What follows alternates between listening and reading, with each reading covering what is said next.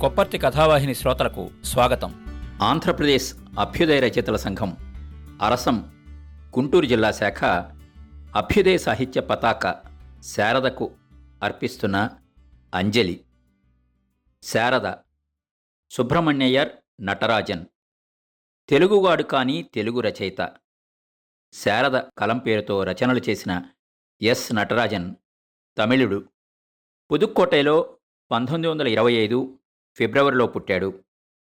తల్లి భాగీరథి తండ్రి సుబ్రహ్మణ్యయ్యర్. చిన్నతనంలోనే తల్లిని కోల్పోయాడు. ప్రపంచాన్ని ఆర్థిక మాంద్యం కుదిపేస్తున్న కాలం అది. మద్రాసు మహాపట్నంలో బతకటం దుర్భరం కావడంతో తండ్రితో నటరాజన్ తెనాలి చేరాడు. అప్పుడు నటరాజన్ వయస్సు పన్నెండేళ్ళు. తెలుగు ఏమాత్రం రాదు. పనిచేసే క్రమంలో తెలుగు నేర్చుకోవడం అవసరం అయింది వీధిబడిలో తెలుగులో మూడవ తరగతి వరకు చదువుకున్నాడు. మాతృభాషగాని భాష మీద పట్టు సాధించి దిట్టమైన రచనలు చేశాడు. రచయితగా జీవించిన పదేళ్ళ కాలంలో వందకు పైగా కథలు అరడదనకు పైగా నవలలు రాశాడు. వారి రచనల్లో నవరసాలు జాలువారాయి. శారద పుస్తకాల్నే కాదు సమాజాన్ని చదివాడు. అంతేనా? ప్రపంచాన్ని చదివాడు. చిరుప్రాయ నుండి జీవితాన్ని కాచి వడబోశాడు. అందువలనే ఆయన రచనలు కథల్లా ఉండవు. ఎవరెవరి జీవితాలుండో రాలిపడిన శకలాల్లా ఉంటాయి. శారద మనుషుల్ని ఎంతో దగ్గరగా పరిశీలించాడు. మనుషుల తత్వాన్ని దాని ఊసరవెల్లి స్వభావాన్ని నిజాయితీగా అక్షరీకరించాడు. ఒక కథలో తనే చెప్పినట్టు శారద రచనలకు లక్ష్యం ఉన్నది. మనం మన పూర్వీకుల్ని ఒక్కసారి తలుచుకుందాం. వాళ్ళు కష్టపడి నిర్మించిన సంస్కృతులకు నాగరికతకు చిహ్నాలుగా మిగిలిన మనం వారు సంకుచిత స్వార్థాలతోనూ అర్ధరహిత ఆవేశాలతోనూ కల్పించిన యుద్ధాల్ని మానవ హత్యాకాండల్ని విస్మరించుదాం. భావి సంతతులకు అలాంటి ప్రేరణలను కలగనీయకుండా ఉన్న ఉన్నత మానవ విలువల్ని నేర్పుదాం. భవిష్యత్తు ఆశాజనకమై భూలాకాన్నక స్వర్గధామంగా చేయగలమని విశ్వసిద్దాం అంటారు శారద. జీవితం అంటే సంఘర్షణ కాదని జీవితం అంటే పొట్టతిప్పలు మాత్రమే కాదని జీవితం అంటే ప్రతి ఒక్కరి సహకారంతో అందరూ ఆనందంగా జీవించడం అని మరణం తథ్యమైనా దాన్ని బలవంతంగా తెచ్చుకోవడం కాదని మనం మన భవిష్యత్ సంతతుల వారికి చెబుతాం అంటారు శ్రీ శారద. శ్రీ శారద రచించిన ఒక గల్పిక పరిశోధన. వినండి. స్త్రీ హృదయం లోతులు తీసేందుకు ఆమూలాగ్ర పరిశోధన చేసేందుకు పురుషుడు ఒక లేబొరేటరీ ఓపెన్ చేశాడు. లేబొరేటరీ నిండా ప్రణయ కావ్యాలు జగన్మోహన్ల వర్ణచిత్రాలు నింపి పరిశోధన ప్రారంభించాడు. ఒక శోధన నాళికని కూడా తీసుకొచ్చాడు. స్త్రీ పురుషుణ్ణి అందం కోసమా అనురాగం కోసమా శరీరం గురించా దేనికోసం ప్రేమిస్తోంది? ఈ విషయం తెలియక పురుషుడు స్త్రీ హృదయాన్ని శోధనా నాళికలో వేసి ప్రశ్నించాడు. కాస్త వేడి చేసి స్త్రీ హృదయం టింగ్ టింగ్ అని ఎగతాళిగా స్పందించిందే కానీ ఏమీ జవాబివ్వలేదు. పురుషుడు విసుక్కుని ఇంకా కాస్త వేడి చేసి అడిగాడు స్త్రీ హృదయాన్ని. సమాధానం లేదు. పురుషుడు శోధనా నాళికని యగాదిగా చూసి ఏదో కనుక్కున్నవాడలే స్త్రీ పురుషుడి సౌందర్యం చూసి ప్రేమిస్తోంది అన్నాడు. కాని శోధన నాళికలోని స్త్రీ హృదయం ఫక్కున నవ్వింది.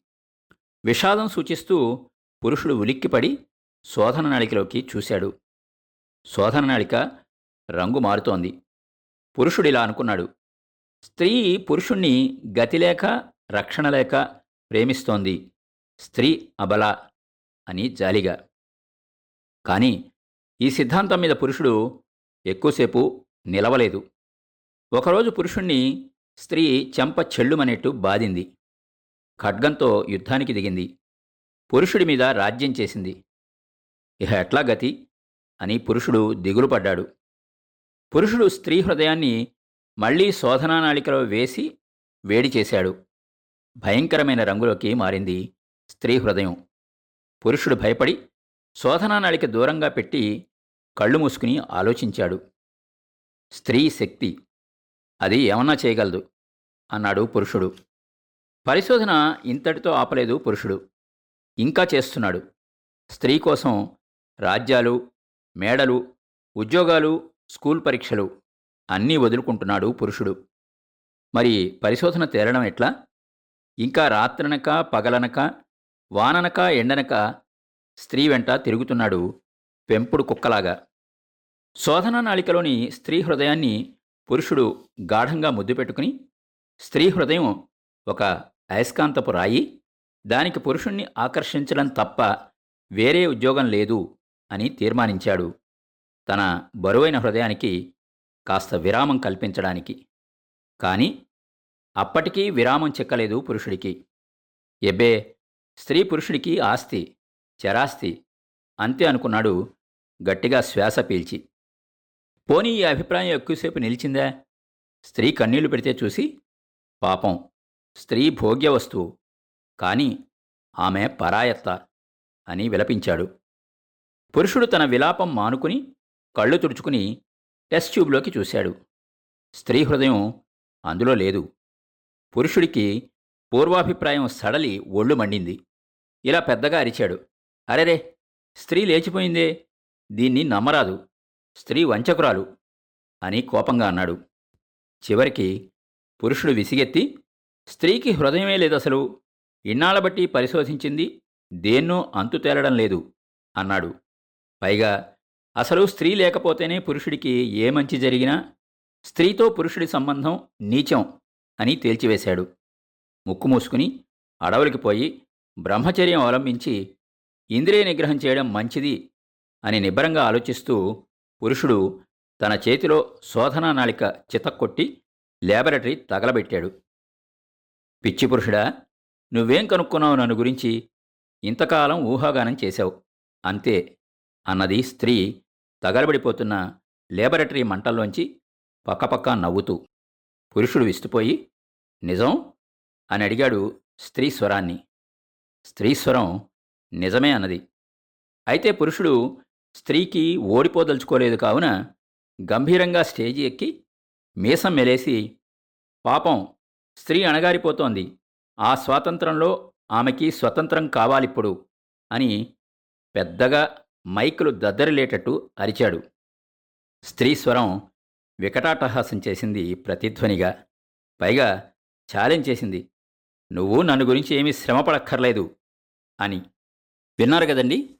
శారద గారి రచన పరిశోధన. వచ్చేవారం మరో మంచి గల్పికతో కలుసుకుందాం. మీ కొప్పర్తి రాంబాబు విశ్రాంతి ఉద్యోగి ఇండియన్ బ్యాంక్ విజయవాడ. మా షో మీకు నచ్చినట్టయితే యాపిల్ పాడ్కాస్ట్ గూగుల్ పాడ్కాస్ట్ మరియు స్పాటిఫైలో కానీ సబ్స్క్రైబ్ చేసి నోటిఫికేషన్ ఆన్ చేసుకోండి. నెక్స్ట్ ఎపిసోడ్ రిలీజ్ అయినప్పుడు మీకు అప్డేట్ వస్తుంది.